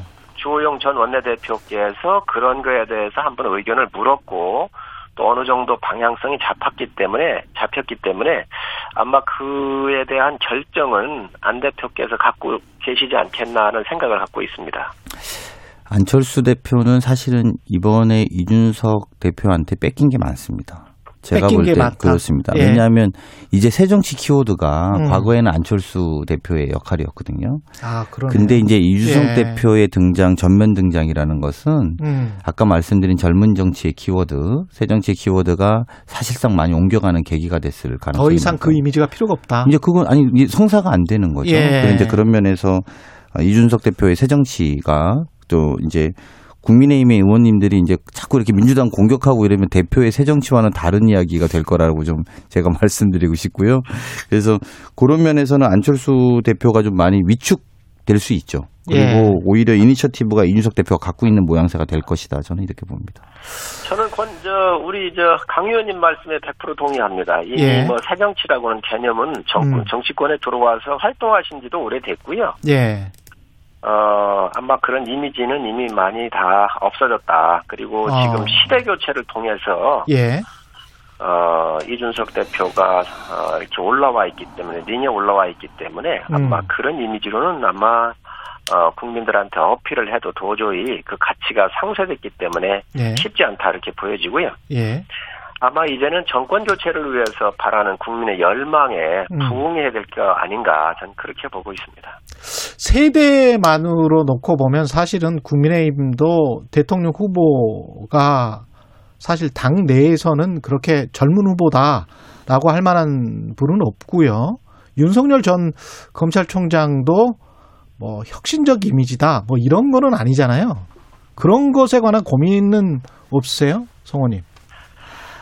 어, 이제 대권 후보하고 또, 어, 정치를 이끌어가는 중심에 들어오는, 들어와 있는 2030 세대의 혁신하고는 좀 별개로 봐야지요. 예. 어, 2030 세대가 이제 정치의 전면에 등장한 거에 대해서 대권 후보까지도 2030으로 가야 된다라고 하는 거는 논리적으로 좀 영향은 분명히 있겠지만 예. 2030이 요구하는 거를 얼마나 답할 수 있느냐에 어, 젊으면서도 또 어, 연세가 있으시더라도 이, 이 요구에 대해서 어떻게 반응할 거냐가 좀 중요하다고 봐요. 예. 이게 이제 제가 볼 때는 국민의힘이 조금 있으면 이제 이 이준석 현상이 반기는 것이 현실적으로 저항들이 생길 겁니다. 예, 무슨 예. 말씀이냐면 저 인물 교체, 당 대표의 인물 교체가 결국은 세력 교체로 갈 수밖에 없어요. 음. 지금은 이제 50대의 의원이 의원들이 뒷받침을 해주겠지만, 예. 근데 이제 지역에서 당장 이제 젊은 세대들의 교체 바람, 특히 내년 지방선거 아. 전반이 교체 바람으로 갈 수밖에 없거든요. 그런 이익과 관련되는 거라서. 그렇죠. 이제 본인의 예. 거취 문제가 단련되는 지구당 음. 위원장들이 굉장히 많아질 겁니다. 그리고 예. 대표도 36세인데 음. 좀 젊어져야 되는 거 아니냐는 건 시대적 흐름이 반영된 여론의 지지율도 나타나고 있는 거고요. 예. 물론 이제 당장 대선 주자가 젊은 사람으로 바뀌냐 안 바뀌냐 이럴 수는 없습니다만 음. 민주당의 박용진 후보가 또 약진하고 있지 않습니까? 그것도 예. 사실은 젊은 후보로서의 교체들의 요구가 반영된 거라고 보거든요. 예. 그렇게 보면 지구당 위원장들 또는 지역에 출마할 사람들도 이제 젊은 사람들로 교체되는 건 불가피할 거고 그 과정에서의 몸살을 어떻게 또 극복하느냐 음. 이런 것들도 향후의 관전 포인트가 될 거라고 보고 또 그런 것들이 민주당에도 영향을 미칠 수밖에 없다. 그럴 것 같아요. 예, 전반적으로 정치의 본, 어, 이한 인물의 교체로 시작됐지만 음. 전반적인 세대 교체로 올 것이고 그게 이제 국민의힘에도 숙제로 갈 수밖에 없을 거라고 봅니다. 그 성우님 제가 오늘 동아일보 보도를 좀 인용을 해드리면 이준석 대표가 내년 지방선거 등 공천과 관련해서 자격 시험을 통과하지 못한 사람들만 모인 지역에 자격 시험을 통과한 야심 있는 사람이 가면 무조건 공천을 받는 것.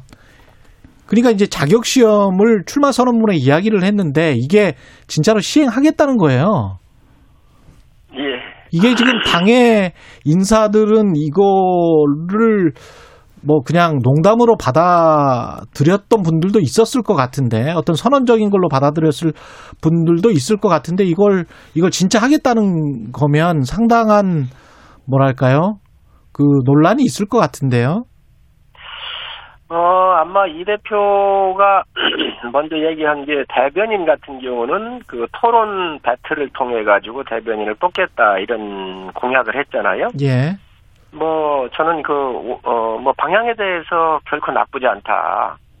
우리가 대변인 같은 경우는 정치권으로 이렇게 흡수하는 그런 제도 중에 하나입니다. 그런데 그동안 대변인 들어올 때 주로 그런 과정 없이 어, 많이 임명된 케이스가 있었거든요. 그러나 앞으로 20대 대변인, 30대 대변인 나올 거로 보여지는데 예. 정말 토론을 통해서 주제를 놓고 여러 주제를 놓고 이 토론을 통해서 거기에 우열을 가리는 것 같은 경우도 자격 심사에 하나 해당을 하겠지요. 음. 또 지역의 어, 지방선거에서도 아마 그런 몇가 몇 군데 같은데 또 어, 어, 그런 또 비례대표라든지 이런 것 같은 경우는 비교적 한번 해볼 만한 그러한 시도 아니겠나 여야를 불문하고요. 그래서 그런 부분에 대해서는 우리가 한번 점진적으로 어, 한번 검토해볼 필요가 있다고 생각을 합니다. 그 제가 보면 오늘 그 멀리 계셔갖고 그런지 이렇게 의도적인 다른 이야기에 답변을 주시는 것 같은데 이준석 대표 이야기는 이런 거잖아요. 그러니까 예. 공직자 5급 시험 보- 봐도 이것저것 다할 수 있는 기능 있는 사람 뽑는다. 음. 엑셀도 못하는 사람들이 동네에서 시의원이고 구의원이고 하고 다니는 거 이해할 수 없다 이런 이야기였어요. 예. 이제 그렇게 보면 사실은 일정 정도는 맞는 이야기입니다. 하지만 이게 능력주의에 대한 평가는 우리가 차지한다 하더라도 예. 의원들이 이제 자기네들이 할 수 있는 실무적인 역할들을 좀 할 수 있는 사람 출마시켜야 되는 거 아니냐라는 겁니다. 그래서 음. 소위 동네에서 악수자라고 거만하게 다니는 사람이 동네 의원하는 시대를 끝내자는 취지거든요. 저는 취지에 대해서는 공감하고 그건 맞죠. 예, 사실은. 취지에 대해서는 예. 공감하죠. 그러니까 예. 본인 그 어디서 이준석 대표가 이야기한 제가 방송에 본 음. 기억이 나는데 엑셀도 하나 못한다. 음. 본인이 그 컴- 노- 노트북 키면 예. 그런 분들이 동네에서 어떻게 엑셀 보고 판단하냐 말이죠. 예. 그 맞는 말이죠. 예. 시, 청에 있는 내용 또는 도청에 있는 내용들이 다 그런 내용일 텐데 음. 그런 부분에 있어서는 일정 정도 지적이 맞다고 보고요. 예. 그리고 그 시험이 현상에 적응될 때의 몸살들은 존재할 거다. 왜냐하면 음. 사상 초유로 전 세계에 없는 우리 공직자가 되는 시험을 보는 나라가 돼버린 거잖아요. 예. 그래서 이제 이것들이 적용되는데 단순하게 그런 실무적 기능뿐만 아니라 다른 것들을 포함시키겠지만 그렇겠죠. 그럼에도 불구하고 이게 사실은 굉장히 어, 몸살 즉 음. 저항들이 굉장히 많을 거고 또 예. 가치로 바꾸 치환할 수 있는 문제들. 그러니까 음. 엑셀은 좀 덜 하더라도 내가 다른 건 되게 뛰어난 후보자들이 있을 수 있는 거 아닙니까? 악수는 잘한다. 악수는 잘한다든지 예. 예. 그리고 뭐 동네에 아는 사람이 많다든지 예. 이제 이런 분들을 어떻게 수치화시키고 점수화시킬 음. 건지 그리고 그걸 용납하게 만들 건지가 아마 앞으로 과정이 되지 않을까 싶습니다. 쉽지는 않겠네요. 지금 그 시험 시험을 하니까 우리 강 음. 의원님께서 아마 어, 이 시험으로 포커스를 맞추시는 것 같은데 예. 그 예- 엑셀 얘기도 했죠. 그런데 음. 뭐 지방선거 국회의원 나오면서 시험지 주면서 시험을 치르겠습니까? 이 아마 이 대표께서 어 이런 여러 가지 것들은 그런 기본적 소양을 좀 갖춘 상태에서 예. 어 후보자가 여러 명이 있었을 때에 음. 주제별을 놓- 주제를 놓고 이에 대한 집단 토론의 형식이라든가 여러 가지 해서 이 이런 그 과정을 거쳐 가지고 공천의 투명성 예. 그리고 좋은 사람을 선발하려고 하는 그런 의도를 가지고 예- 예, 있다고 그러니까. 봐야지 음. 뭐 학교에서 시험지 주고 시험이야 보겠습니까? 그래서 음. 아마 이런 부분은 지역에서든 아니면 중앙에서든 그러한 그 좋은 후보를 선발할 때에 어, 여러 대안으로 생각한 거 아닌가 전 그런 생각을 한번 해봤습니다. 저는 이 말씀은 동의가 되는데 예. 이제 이런 게 딜레마인 거예요. 무슨 말이냐면 음. 소위 말하는 저 시험이 그 우리 성일정 의원님 말씀처럼 이렇게 좀 보편적이고 이런 음. 거겠죠. 예. 근데 이게 만약에 탈락자가 별로 없다거나 음. 그러면 또 무의미하다고 욕을 먹을 거 아닙니까? 그럼 뭐하러. 보냐 이럴 예. 거고 예. 탈락자가 많은 오히려 별, 많아지고 사실 당 그, 그 뽑히는 사람이 소수가 되면 이게 아마 음. 또 국민적 열광이 있을 수도 있습니다. 예. 근데 요런 것들이 이제 앞으로 고민이 될 거라는 거죠. 이게 뭐 대부분이 다 붙는 시험이더라. 음. 예를 들면 운전면허 시험이다 이게 거의. 예. 이러면 뭐하러 그런 시험 본다고 했냐 이런 소리를 들을 거고 음. 반대로 소수만 되면 소수만 되면 굉장히 국민들은 열광하지만 당내 구성들은 굉장히 불만이 많을 거 아닙니까? 엑셀 보고 국회의원 뽑냐 뭐, 뭐. 이런 식의 예. 논쟁이 될 테니까. 그러니까 예. 이런 것들의 어떤 수위와 내용들을 조절하는 것들이 앞으로 이제 과제가 되겠죠. 음. 그 공수처 이야기 한 3분밖에 안 남아서요. 공수처가 저 윤석열 전 총장 지금 수사 들어가는 것 같은데 일단은 어떻게 보세요? 이게 유불리 정치적으로 봤을 때는 좀 난감합니다. 지금 상황이. 예. 어, 제가 볼 때는 공수처가 어, 스스로 아마 무너져 내리는 그런 길을 갈 수도 있겠다라고 생각을 합니다. 아. 왜 그러냐면 예. 어, 지금 윤 전 총장에 대해서 공수처가 수사를 하고 있잖아요. 예. 이 옵티머스 같은 경우도 검, 저, 조사를 다 해가지고 부장 전결 사항이어서 예. 이거 다 무혐의 처리가 됐던 내용이잖아요. 예. 또 한명숙 전 총리 같은 경우도 수표가 한명숙 전 총리의 동생이 이사할 때 전세 전세 그 갑으로 음. 전세금 속에서 1억이라고 하는 수표가 공식적으로 나와가지고 증거가 채택됐던 그런 사건들이에요. 예. 그런데 이런 사건들을 지금 가지고 공수처에서 또 보겠다는 거거든요. 음. 제 정말 아, 윤석열 총장이 대권 안 나왔으면 이걸 볼 일이 있겠습니까? 그래서 음. 이 공수처가 국민을 바라보는 이 그 눈이 아니고 예. 정말 정치적인 어떤 목표를 갖고 한다고 한다면 굉장히 무너져 내릴 수도 있겠구나라는 생각을 가지고 있고요. 예. 공수처가 이런 행태를 보여서는 안 된다고 생각을 합니다. 그래서 정말 공수처가 만들겠다고 했던 기본적 정신으로 돌아갔으면 좋겠다. 그렇지 않으면 예. 국민의 큰 저항을 받을 것이라고 생각을 합니다. 강우시원님. 예. 지금 이제 공수처가 굉장히 기계적인 지금 단계에 있는 거예요. 음. 그러니까 고발을 했으니까 수사를 한다라는 식의 반, 관점들이거든요. 일단 그래서- 입건은 됐다. 뭐 이렇게 이야기한 거잖아요. 네, 예. 그렇습니다. 그래서 윤석열 총장도 마찬가지고 한면숙 전 총리 건도 그렇고 음. 그러니까 기계적으로 너무 대하는 것 같아요. 근데 여기서 참 딜레마인 거죠. 무슨 말이냐면 이거를 정치적으로 해석하는 또는 본인들이 정치적으로 움직이면 공수처의 본 취지가 맞지 네. 않은 것이고요. 음. 근데 기계적으로 하다 보니까 사실 윤석열 그 총장이 관련 전 총장이 관련된 거는 직- 직권남용, 직무유기 뭐 이런 건들인데 이게 예. 사실을 밝히기도 어렵고 결과가 뭐 예측된다고 하는 분들이 많으세요. 그러니까 예. 결국은 이게 나중에 면죄부를 주는 꼴 아니냐라는 여당 내의 목소리들도 볼멘 목소리들도 있거든요. 그렇더라고요. 네, 예. 그래서 이 문제에 대해서는 오히려 조금 더 공수처가 자기 정신을 좀 바짝 차리고 음. 이런 것들을 그냥 기계적으로만 할 것인지 예. 사안에 대해서도 좀 음. 어, 명징하게 대응해야 되겠다 이런 예. 생각이 좀 많이 듭니다. 두 분 말씀 감사하고요. 최고의 정치 기계적- 국민의 기계적으로 대하는 게 아니라 정치적으로 대하고 있습니다. 정치적으로 대하고 있다. 예. 최고의 정치 국민의힘 송일정 의원, 더불어민주당 강훈식 의원이었습니다. 고맙습니다. 네, 네, 고맙습니다. 감사합니다. KBS 일라디오 최경영 최강사 2부는 여기까지고요. 예, 3부에서는 보건복지부 권덕철 장관과 함께합니다. 일부 지역국에서는 해당 지역 방송 보내드리겠습니다. 고맙습니다.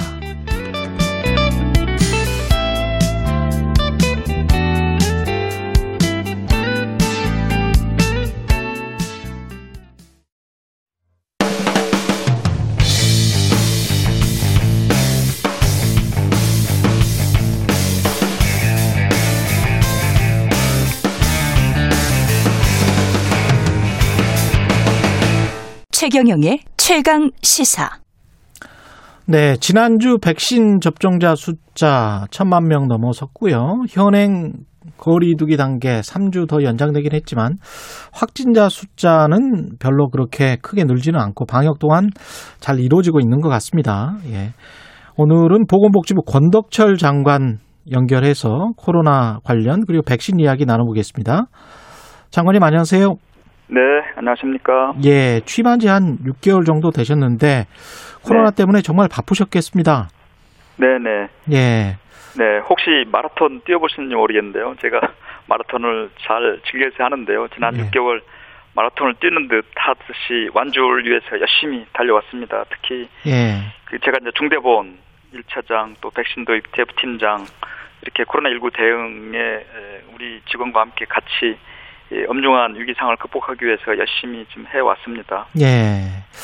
문재인 대통령도 이제 G7 정상회의 가셔서 백신 이야기를 주로 많이 하셨더라고요. 네. 예, 어떤 어떤 성과가 이- 있었나요? 장관님 보시기에는 어떠, 어떻습니까? 아, 네. 그 대통령께서 미국에 가셔서도 한미 그 백신 파트너 샵을 하자고 하셨잖아요. 예. 파트너 그런데 마찬가지로 어 이번 G7에 가서도 이 백신이 이번에 이제 의제가 보건 의제가 하나가 있었었는데요. 그 분야에서는 한국의 이 음, 여러 그 바이오 의약품의 생산 능력을 기초한 어, 이 백신의 그 세계적인 공평한 배분을 위해서 한국을 많이 활용하자라고 그런 제안을 하셨고 또 그 부분에 대해서 많은 어, 동의가 있었던 걸로 생각이 됩니다. 아, 예. 독일 또 어, 그 독일에서도 이제 독일 그, 음, 그 메르켈 총리하고도 같이 그런 얘기가 있었고요. 또 한편에서는 어, 그 아스트라제네카 회장하고도 만나서도 어, 마찬가지로 그런 얘기가 있었던 걸로 알고 있습니다. 예. 국내 코로나 상황은 어떻게 보십니까? 그 숫자랄지 네. 치명률이랄지. 네, 지금 어 그 이제 계속 어, 이게 사차 유행으로 가느냐라고 계속 어 음, 얘기가 나왔었었는데요. 네. 다행히 예, 백신 접종이 지금 잘 이루어지고 있고 또 한편에서는 국민들께서 방역 수칙을 잘 지켜주고 있어서 어 4차 유행까지는 좀 가지 않고 음. 5개월 이상 지금 3차 유행은 좀 지속되고 있, 습니다 하지만 다만 작은 방심이 큰 확산으로 이렇게 그 될 수 있기 때문에 예, 우리가 좀 더 주의는 해야 한다고 생각이 됩니다. 다른 나라들 같은 경우에 이제 백신을 맞으면서도 그 우리처럼 한 1차 접종이 한 20%좀 넘어갔는데 그런 단계에서 약간 좀 방심하다가 다시 확진자가 치솟고 그랬던 적이 있지 않습니까? 미국도 네, 그렇고. 그렇습니다. 예. 그래서 우리도 네, 그런 거는 좀 네네. 예, 조심해야 된다. 그렇습니다. 전국적으로 크고 작은 지금 소규모 집단 발생이 되고 있는데요. 대부분 그런 위험 요인들은 우리가 잘 알고 있는 그 부분입니다. 그래서 예. 어, 우리 국민들께서 또 자영업 하시는 생업하시는 분들 특히 이 다중이용 시설에서 어, 이런 음, 집단 발생이 지금 발생하고 있기 때문에 조금 더 어, 이 업주나 또 국민들께서 또 지인을 통해서도 많이 그 확산이 되고 있기 때문에 이 부분 좀 더 더 우리가 좀 주의를 좀 해야겠다는 생각입니다. 변이 바이러스 같은 경우는 어떻습니까? 국내에 유입되는 상황이 네, 그 우리 경우에는 그 특히 이제 그 이런 변이 바이러스 유행 국가의 입국자의 경우에 예. 입국 전에 PCR 음성 확인서를 제출하고 입국 후에 검사하고 또 격리 조치를 하고 또 격리 해제 전에 이렇게 검사를 합니다. 세 차례 예. 검사를 하고 있고 또 어 이 그 변이 바이러스를 이제 유전자 분석하는 이율이 다른 나라에 비해서 한 20%인데 우리나라 좀 높은 편입니다. 그래서 이런 부분들은 저희들이 이 최대한 지역 사회로 그 전이되지 않도록 최대한 지금 방역 조치를 하고 있다 이런 말씀을 드리겠습니다. 거리두기 같은 경우는 조금씩 완화하는 그런 쪽으로 가는 것 같아요. 스포츠 경기나 공연 관람 같은 경우도 참여할 수 있는 인원이 좀 늘어났잖아요. 그죠? 네네. 예. 어, 이건 이제 저희가 6월 말까지 1,300명 이상 이제 접종이 될 걸로 지금 저희들이 목표를 가지고 있고요. 예. 어, 그를 위해서는 이제 안정적 유행 관리가 필요해서 한꺼번에 확 풀지는 못하고 음. 저희들이 7월에 이제 새로운 거리두기 체계 개편을 하는데요. 예. 어, 그를 위해서 위험도가 낮은 그런 분야부터 조금 더 단계적으로 좀 지금 확대를 좀 해 나가고 있습니다. 예를 들어서 예. 서- 그 실외 스포츠 경기장 경우에는 지금 현재 수도권의 경우에는 입장 인원 제한은 시- 현재 전체 에, 그 수용 인원 10%인데 개편 안은 50%까지입니다. 근데 중간 정도 한 30%까지 하도록 하고요. 대중음악 공연도 마찬가지로 100인 미만 100인 미만 행사 제한 대상이었는데요. 클래식이나 뮤지컬과 같이 이 공연장 수칙을 그런 공연장 같이 수칙을 적용을 해서 4천 명을 하되 대신 엄격하게 에, 일테 일테면 뭐 1m 이상 거리를 두기 한다든지 함성을 어, 하들, 하지 못하도록 한다든지 등을 해가지고 네. 저희들이 조금 더 그 확대를 좀 하고 있습니다.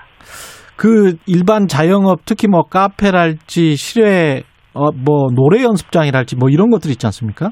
네. 이런 것들은 어떻게 되나요? 영업 시간도 조금 완화되는 것 같은데 서울시 같은 경우는 아직은 어 지금은 저희들이 이 개편이 이제 7월 달부터 되면 예. 그때부터 이제 그 단계별로 지금은 어 일테면 몇 명을 어 기준을 세워졌는데 그 기준이 이제 이 새로운 거리두기 세계 개편에서 10만 명당 뭐 한 명, 뭐 두 명, 뭐 이런 식으로 이제 갑니다. 그러면 예. 되게 수도권에 뭐 한 300명 뭐 이런 수준으로 가거든요. 예. 근데 그때까지 저희들은 아직은 어 저기 하지 않고 서울에서 같은 경우에는 음, 상생 그 협력 상생 방역이라고 해가지고 저희한테 협의를 한 게 어 이 다중 이용 시설 중에서 실내 체육 시설에 한해서 지금 뭐 기간 그 시- 기한을 좀 연장한다든지 했지 아직 카페나 음식점에 대해서는 어 현재와 같은 상태로 좀 있습니다. 아, 그렇군요. 이게 좀 완화가 되려면 백신, 백신 접종률이랄지 뭘 봐야 되나요? 확진자 숫자, 치명률 뭐 이런 걸 종합적으로 검토를 하시는 겁니까? 그렇습니다. 확진자 수, 그다음에 병상의 여력, 치명률, 예. 네, 백신 접종률, 뭐 예. 이걸 좀 종합적으로 좀 보고 있습니다. 그러면 예상은 어느 정도나 우리가 지금보다는 조금 더 자유롭게 활동할 수 있겠다. 그리고 영업도 할 수 있겠다. 그거는 어느 정도 시기가 돼야 될까요? 어, 저희들이 일단 7월부터 어, 시작을 하고요. 그런데 어, 일테면 지역의 경우에는 현재도 뭐 경남, 전남, 경북, 강원 이런 데서는 어, 새로운 거리두기 책 시범 사업을 좀 하고 있거든요. 예. 어, 거기는 이제 그만큼 그 접종률도 올라갔고 음. 또 확진자 수, 또 치명률도 떨어졌기 때문에 에, 그렇게 하고 있는 거거든요. 근데 예. 예, 수도권은 지금 여전히 많이 나오고 있습니다. 음. 어, 그런 부분 좀 조심을 해야 하는데 예. 아무튼 저희들이 3분기까지 전 국민의 70%인 3,600만 명에게 1회 이상 접종을 하게 되면 음. 어, 그 뒤부터는 현재와 같은 방역 어, 체계를 유지하면 일테면 개인 수칙이라든지 뭐 이런 걸 유지를 하면 어, 우리 질병청장도 말씀하셨지만 확진자 발생이 큰 폭으로 아마 감소할 것으로 예상이 됩니다. 그리고 예. 지금 현재 어, 그 접종도 어, 그 고령층 중심으로 현재 하고 있습니다. 그래서 그 효과도 어, 상당히 나타날 걸로 좀 생각이 됩니다. 그러면 그때 되면 3분기라고 하셨으니까 뭐 이제 10월, 11월 네, 이, 11월. 네. 이때 정도 되면 5인 이상 모임 금지랄지 이렇게 상징적인 것들 있지 않습니까? 네. 이런 것들도 해제가 될 가능성이 있겠군요. 예, 수도권 지금 지역은 아까 말씀드린 그런 시범 사업 하고 있는 지역은 이미 그 8인까지가 되고 있습니다. 예. 어, 마찬가지로 이제 수도권도 2단계에서 만약 1단계로 내려온다 그러면 그런 음. 어, 제한은 이제 제한 그 풀어줄 수 있죠. 그런데 다만 어, 그 그걸 이제 연착륙을 하기 위해서 왜냐하면 잘 아시다시피 요즘 뭐 보복 소비라는 말도 있듯이 만약에 이제 이런 게 한꺼번에 확 풀리면 그간 못 만났던 만남을 막 하게 되면 그렇죠. 또 어, 예. 여러 가지 위험 요인이 있기 때문에 그 부분은 저희들이 연착륙을 하는 방안을 좀 어, 고려를 좀 하도록 하겠습니다. 그러면 당장 뭐 7, 8월 여름에는 5인 이상 집합금지 이거는 안 풀리겠네요. 지금 말씀하신 것 들으면. 서, 수도권의 경우에 그 예. 확진자 수가 어, 일테면 기준에 맞게 떨어져야 하는데 그게 예. 안될 때는 쉽지 않죠. 근데 지역은 음. 다른 지역들은 네, 지금 그 풀리 게 됩니다. 지역의 예. 경우에는 네, 지금 현재로도 시범 사업하고 있는 지역들은 예. 예, 8인 이상이랄지 뭐 이런 것도 지금 현재 예, 아마 풀릴 가능성이 있습니다. 여름 휴가철 특히 이제 물놀이 하는 경우가 많은데 이렇게 되면은 감염의 위험이 좀 높아지는 거 아닙니까? 아무래도 이제 마스크를 안 쓸 경우가 많을 거기 때문에 해변이나 뭐 풀장이나 이런 것들은 어떻게 해야 되나요? 예, 저희들 그래서 참 조심스러운데요. 작년에는 휴가를 좀 가능하면 가지 마시도록 음. 자제를 부탁을 드리는데 어, 올해는 소규모로 가족 단위로 어, 몰리지 않는 그러니까 사람들이 모, 많이 몰리지 않는 곳으로 분산을 해서 좀 이렇게 가주십사 하고 이렇게 저희들이 요청을 드리고 있습니다. 예. 어, 그렇게 밀집도가 좀 떨어진 곳에서 가시면 어, 음, 야외이고 그래서 그 감염의 확률은 많이 떨어진다고 저희들은 보고 있습니다. 그래서 어, 국민들께서 가족 단위로 또 분산해서 가시면서 내가 가려는 곳이 일명 관광공사 같은 곳에서 이제 에, 이런 데 혼잡도라든지 한번 보시고 미리 가시면 어, 그런 좀 피할 수 있지 않을까 생각이 됩니다. 이 7월부터 야외 마스크 안 써도 되는 기준이 백신 한 번만 맞은 사람이면 다 안 써도 되는 거죠. 그, 예, 그렇습니다. 그러면 그거는 내가 백신 맞았다. 한 1,400만 명 정도 될 것 같은데 이거 어떻게 보여줍니까? 지금 음, 어, 우리 지금 전자적으로 예방 어, 접종 증명서가 있습니다. 아. 종이도 있고요. 예. 그리고 어르신들은 그 이 전자 접종 증명서로 이렇게 보여주시기 어려우니까 음. 어, 이런 배지를 지금 저희들이 보급을 지금 하고 있습니다. 아, 배지를요? 예, 네, 그런 걸 통해서 확인해야 하고요. 무엇보다도 어, 국민들께서 그 음, 내가 1차 접종을 맞았다 하고 이렇게 그, 그 소위 이제 안 맞았는데 맞았다고 하시는 그런 것은 저희가 좀 없을 거라고 생각이 되고요. 예. 아무튼 가능하시면 어, 그 접종을 맞으신 분들은 그렇지만 그렇지 않으신 분들은 꼭 마스크를 써주시고 특히 실내에서는 맞으신 분들이라도 혹시 감염의 우려가 있을 수 있기, 있기 때문에, 예. 예, 그건 좀 그 꼭 지켜주시기를 좀 부탁을 드립니다. 시민분들 협조가 필요하네요. 제주도 같은 경우에 우리 지역으로 오는 뭐 특히 휴가철에 많이 오는 사람들이 많으니까 제주 도민들부터 먼저 맞아야 되는 것 아니냐 이런 논의가 있는 것 같은데 이건 어떻게 생각하십니까? 예, 그, 그렇지 않아도 이제 제주 특별자치도에서 건의가 있었습니다. 그런데 예. 예, 아시다시피 이제 예, 현재 백신의 수급 상황과 그리고 예방 접종 전문위원회의 에, 시민은 어떠한 음, 대상군을 먼저 접종을 해야 할지 음. 이 그걸 먼저 해야 하거든요. 그래서 그런 걸 좀 거쳐서 저희들이 이 그 제주도에 먼저 이렇게 할지 아니면 현재의 그 여러 음, 우선 순위가 있는 일단 필수 노동자라든지 또 뭐 학생 혹은 어 유치원 이런 데 교사 뭐 어린이집의 교사 이런 데를 먼저 할지 이런 것들은 좀 어, 검토가 되어야 할 걸로 생각이 됩니다. 해외 여행 같은 경우는 어떻게 되나요? 해외 여행 같은 경우는 2차 네, 접종까지 예 말씀하십시오. 네네 얼마 전에 발표했는데요. 네. 우리가 이제 트래블 버블이라고 해서 여행 안전 권역 해서 어, 상호 간에 국가 간에 인증이 될 경우 단체 여행을 허용하는 겁니다. 그러니까 음. 예방 접종을 두 차례 다 맞춘 사람들 예. 그리고 입국 전 후에 어, PCR 검사를 통해 가지고 이렇게 하는 것입니다. 그래서 어, 어, 그런 거는 만약에 하나 혹시 그럼에도 어, 그 감염이 돼서 이렇게 들어올 수도 있고 또 감염된 사람이 들어올 수도 있기 때문에 그런 부분들은 저희들이 이 방역 그 관리 전담 지정 자를 지금 지정을 한다든지 해가지고 증상 여부가 있는지는 좀 예의 주시하면서 이렇게 사업을 어, 단계적으로 혹은 단계적으로 그리고 어, 협의가 된 국가 중심으로 이렇게 해 나갈 계획입니다. 아까 단체 여행만 말씀하셨던데 개별 여행은 그러면 안 됩니까? 네. 아그 그렇군요. 부분은 이제 개별적으로 가기 때문에요. 예, 음. 그 어, 어떤 나라든지 그 지역 그 국가에서 요구하는 방역 조치에 따르고 그리고 여행을 해야 합니다. 아 그렇군요. 그러니까 뭐 격리가 될 수도 있고 그렇습니다. 예. 집단 면역 아까 11월 정도에 전망하셨는데 집단 면역이 된다고 하면 그 이스라엘도 뭐 한 70% 정도 뭐 되면 실내에서 마스크도 벗고 그렇게 하더라고요. 그렇죠? 예. 그러면 이게 11월 우리가 지금 좀 속도가 빨라서 좀 당겨질 가능성이 있습니까? 집단 면역? 어, 그렇죠. 이제 속도가 빨라지면 예. 그럴 수 있는데, 근데 아시다시피 여전히 이 백신을 못 맞는 분들이 30%에 있잖아요. 음. 그렇기 때문에 그 30% 감염의 확률이 있기 때문에 예. 에, 완전히 실내에서 밀집된 그 공기가 일단 환기가 안 되고 뭐 그런 곳에서 장시간 있거나 그럴 때는 어, 감염 우려가 있는 거죠. 실내에서는. 예. 네, 그래서 어, 가능하면 실내에서는 일테면 70%까지 되더라도 음. 어, 저희들이 이제 그 부분도 방역 지침을 질병 당국과 같이 전문가들과 협의해서 만들어야 할 텐데요. 예. 어, 완전히 실내에서도 마스크를 벗는다라고 하기에는 좀 쉽지는 않을 것 같습니다. 그때가 70% 돼도. 이른다 하더라도 예, 접종률이. 알겠습니다. 지금까지 보건복지부 권덕, 권덕철 장관님이었습니다. 고맙습니다. 네, 감사합니다. KBS 일라디오 최경영 최강시사 듣고 계신 지금 시각은 8시 45분입니다.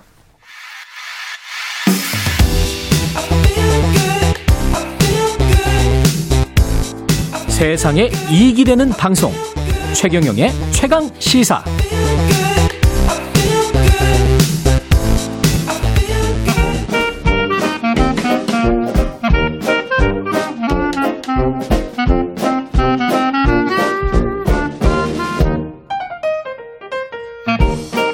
네, 최경룡의 최강 시사 경제합시다. 월요일은 명쾌한 경제 이야기 해보고 있습니다. 어제 마무리된 G7 정상회의 탄소 중립도 좀 다뤄야 될 것 같고요. 글로벌 경제에 미칠 영향 박정호 명지대학교 특임 교수 나와 계십니다. 안녕하십니까? 예, 안녕하세요. G7 정상회의 G7이라는 게 G7 나라들만 참석하는 거였는데 네. 한국이 갔습니다. 예, 그러니까요. 예. 이게 사실 그 어떻게 생각하실지 모르겠습니다만 이게 예. 굉장한 일이거든요. 굉장한 거예요, 사실. 어, 예. 사실 우리가 이제 교과서적으로는요. 예. 국제 기구 그러니까 국제 국제 사회의 여러 가지 룰이라는 것은 유엔이죠, 뭐. 예. 예. 유엔에서 예. 투표에 의거해서 결정하는 경우가 일반적이거든요. 그런데 예. 유엔의 투표라는 것은 아무리 부자 나라든 아무리 강, 가난한 나라든 예. 원래 일국이 한 표를 행사하는 게 원칙이긴 합니다. 그렇죠. 예. 예. 그게 이제 표면상의 원칙이고요. 예.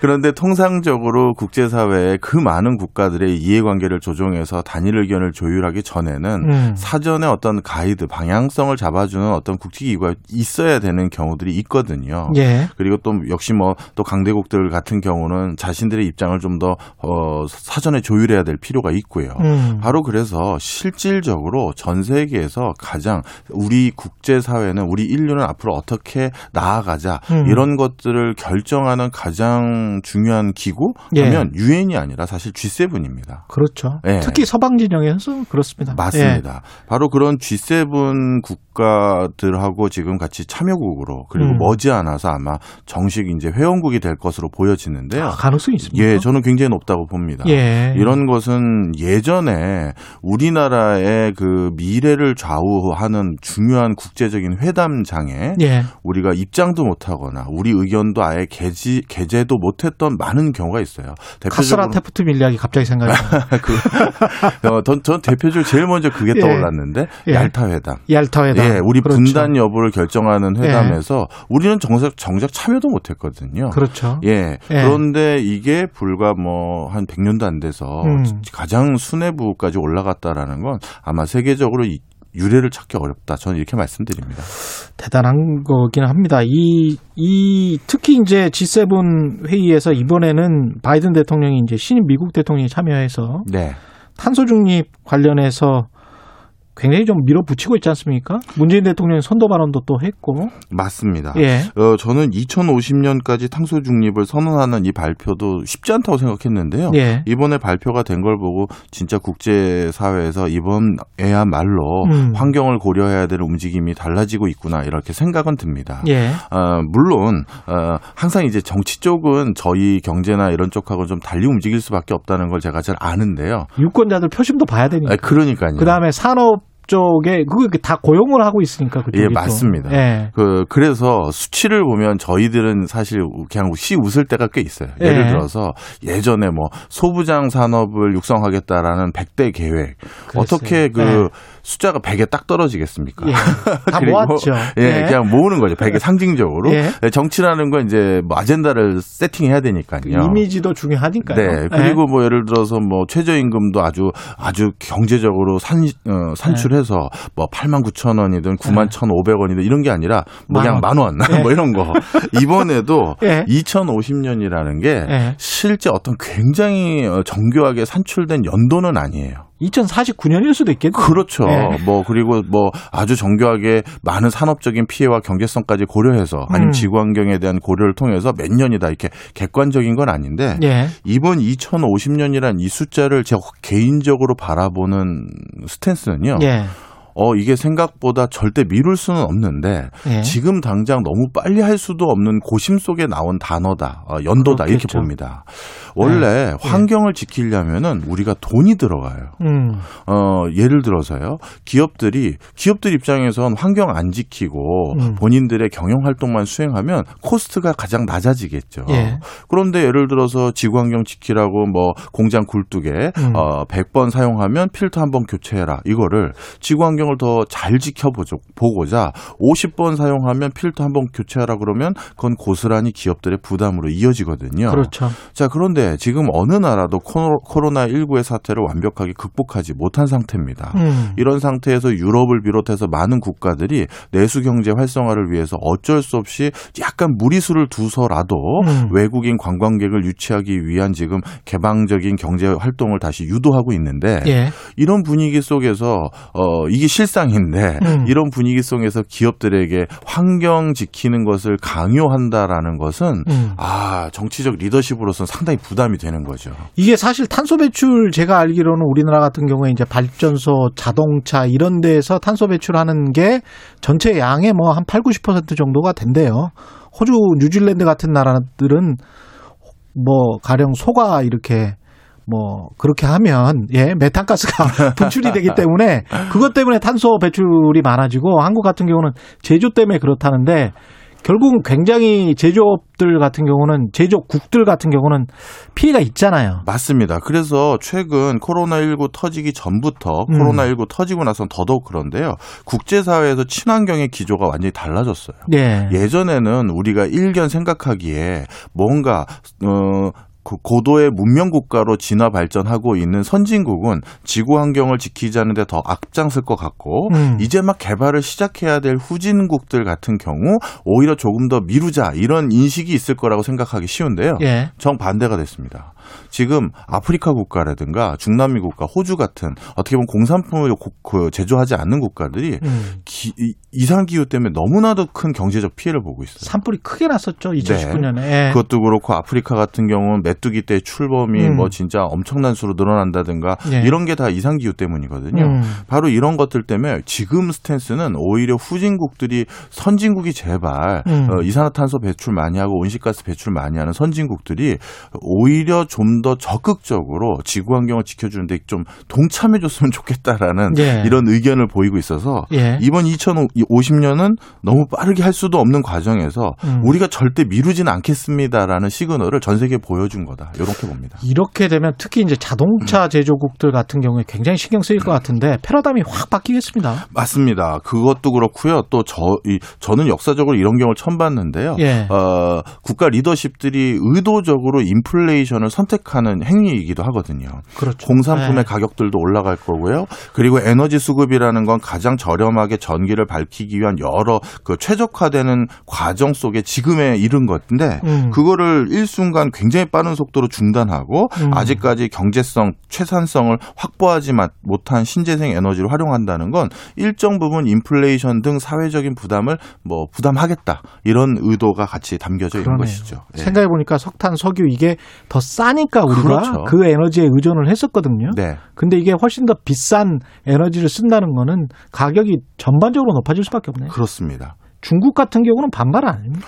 중국하고 러시아가 예. 가장 크게 반발하고 있는 대표적인 국가입니다. 예. 탄소 중립 50년, 2050년에 대한 의, 도가 있음을 네. 여기저기 국제사회에서 냄새를 많이 풍겼었거든요. 예. 근데 러시아하고 중국이 가장 먼저 반대를 했었었고요. 음. 그것이 자칫 본인들에게 무역 압박, 통상 압박으로 작용할 것을 우려하고 있는 어, 분위기 속에서 예. 이런 반대를 표명하고 있는 것 같습니다. 우리는 준비 상황이 어떻게 돼 있습니까? 아, 제가 뭐 저도 국뽕 싫어하는데요. 사실 전 예. 세계적으로 이렇게 에너지 수급 체계가 바뀐다는 것은 그거에 기반한 모든 공산품을 바꿔야 되거든요. 그럼요. 그런데 저는 모르겠습니다. 제가 전 직장인 국가기관에서 잠깐 일을 했었을 때도 KDI에서 그렇지만 계셨죠? 예. 한뭐 40개국 가까이 이렇게 돌아다니다 봤었을 때 음. 산업 구조가 변화됐었을 때 가장 빨리 경쟁력을 확보하는 유일한 국가가 저는 우리 한국이라고 봅니다. 따라서 패러 산업 패러다임 바뀔 때 예. 우리가 뭐든지 빨리 따라잡는 건 끝내주거든요. 대단하네. 그래서 예, 예. 저는 오히려 이 G7 국가에 지금 초청국이 올라갔다라는 이 지금 시그널은 음. 향후에도 이게 이번 한 번만으로 끝날 것은 아니고요. 음. 경제적으로도 외교적으로도 상당한 힘을 발휘할 국가로 올라갈 것으로 보이고 예. 그것이 어, 탄소 제로 사회에서도 더더욱 선도적으로 갈 것 같습니다. 그 이유 하나만 말씀드리고 마무리하면 예. 어, 조금 더 시간 있어요. 아, 그래요? 57분이니까. 아, 그렇군요. 예, 예. 아, 괜히 예. 쫄았네요. 예.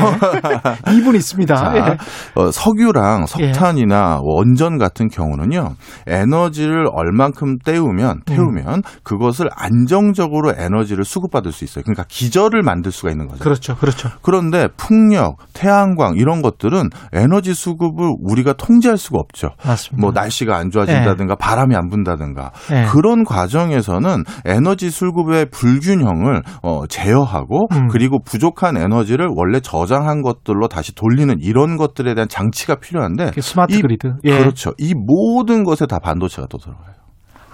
예. 스마트 그리드에. 예. 예. 그리고 이 신재생 에너지의 모든 것들은 다 배터리에 저장을 해야 됩니다. 배터리군요. 예. 그리고 그런 것들을 제일 잘 만들어서 휴대폰에 또는 자동차에 넣을 수 있는 국가. 저는 굉장한 경쟁력을 갖춰갈 것이다. 이렇게 오, 말씀드립니다. 어떻게 하다 보니까 우리의 산업 이 포지셔닝이에요. 그게 참 시와 때 이준석 당 대표가 시와 때를 잘 만나는 것처럼 이거 어떻게 보면 저 천운입니다. 천운. 예. 네. 앞으로도 그래서 이렇게 변화되는 어떤 상황에 발빠르게 예. 적응할 수 있는 어떤 기업가 정신들, 혁신 음. 역량. 이건 우리 사회에서 절대 놔서는 안 된 DNA다. 저는 이렇게 평가하고요. 예. 외교 분야에서도 예. 이렇게 변화되는 시류 속에서 예. 어, 어느 한쪽에 치우치지 않고 모든 국가하고 잘 지내서 여기저기 장사 할 수 있는 기회를 마, 우리는 뭐 그렇게 예, 만들어줬으면 좋겠습니다. 예. 다음 주에 뭐 글로벌 법인세나 이 인플레이션 이야기도 약간 좀 해야 되는데. 예, 오늘 그걸 못했네요. 예, 알겠습니다. 다음 시간 기대하겠습니다. 말씀 감사하고요. 지금까지 경제합시다. 박정호 교수였습니다. 고맙습니다. 감사합니다. 예, KBS 일라디오 최경영의 최강시사 오늘은 여기까지입니다. 내일 뵙겠습니다. 고맙습니다.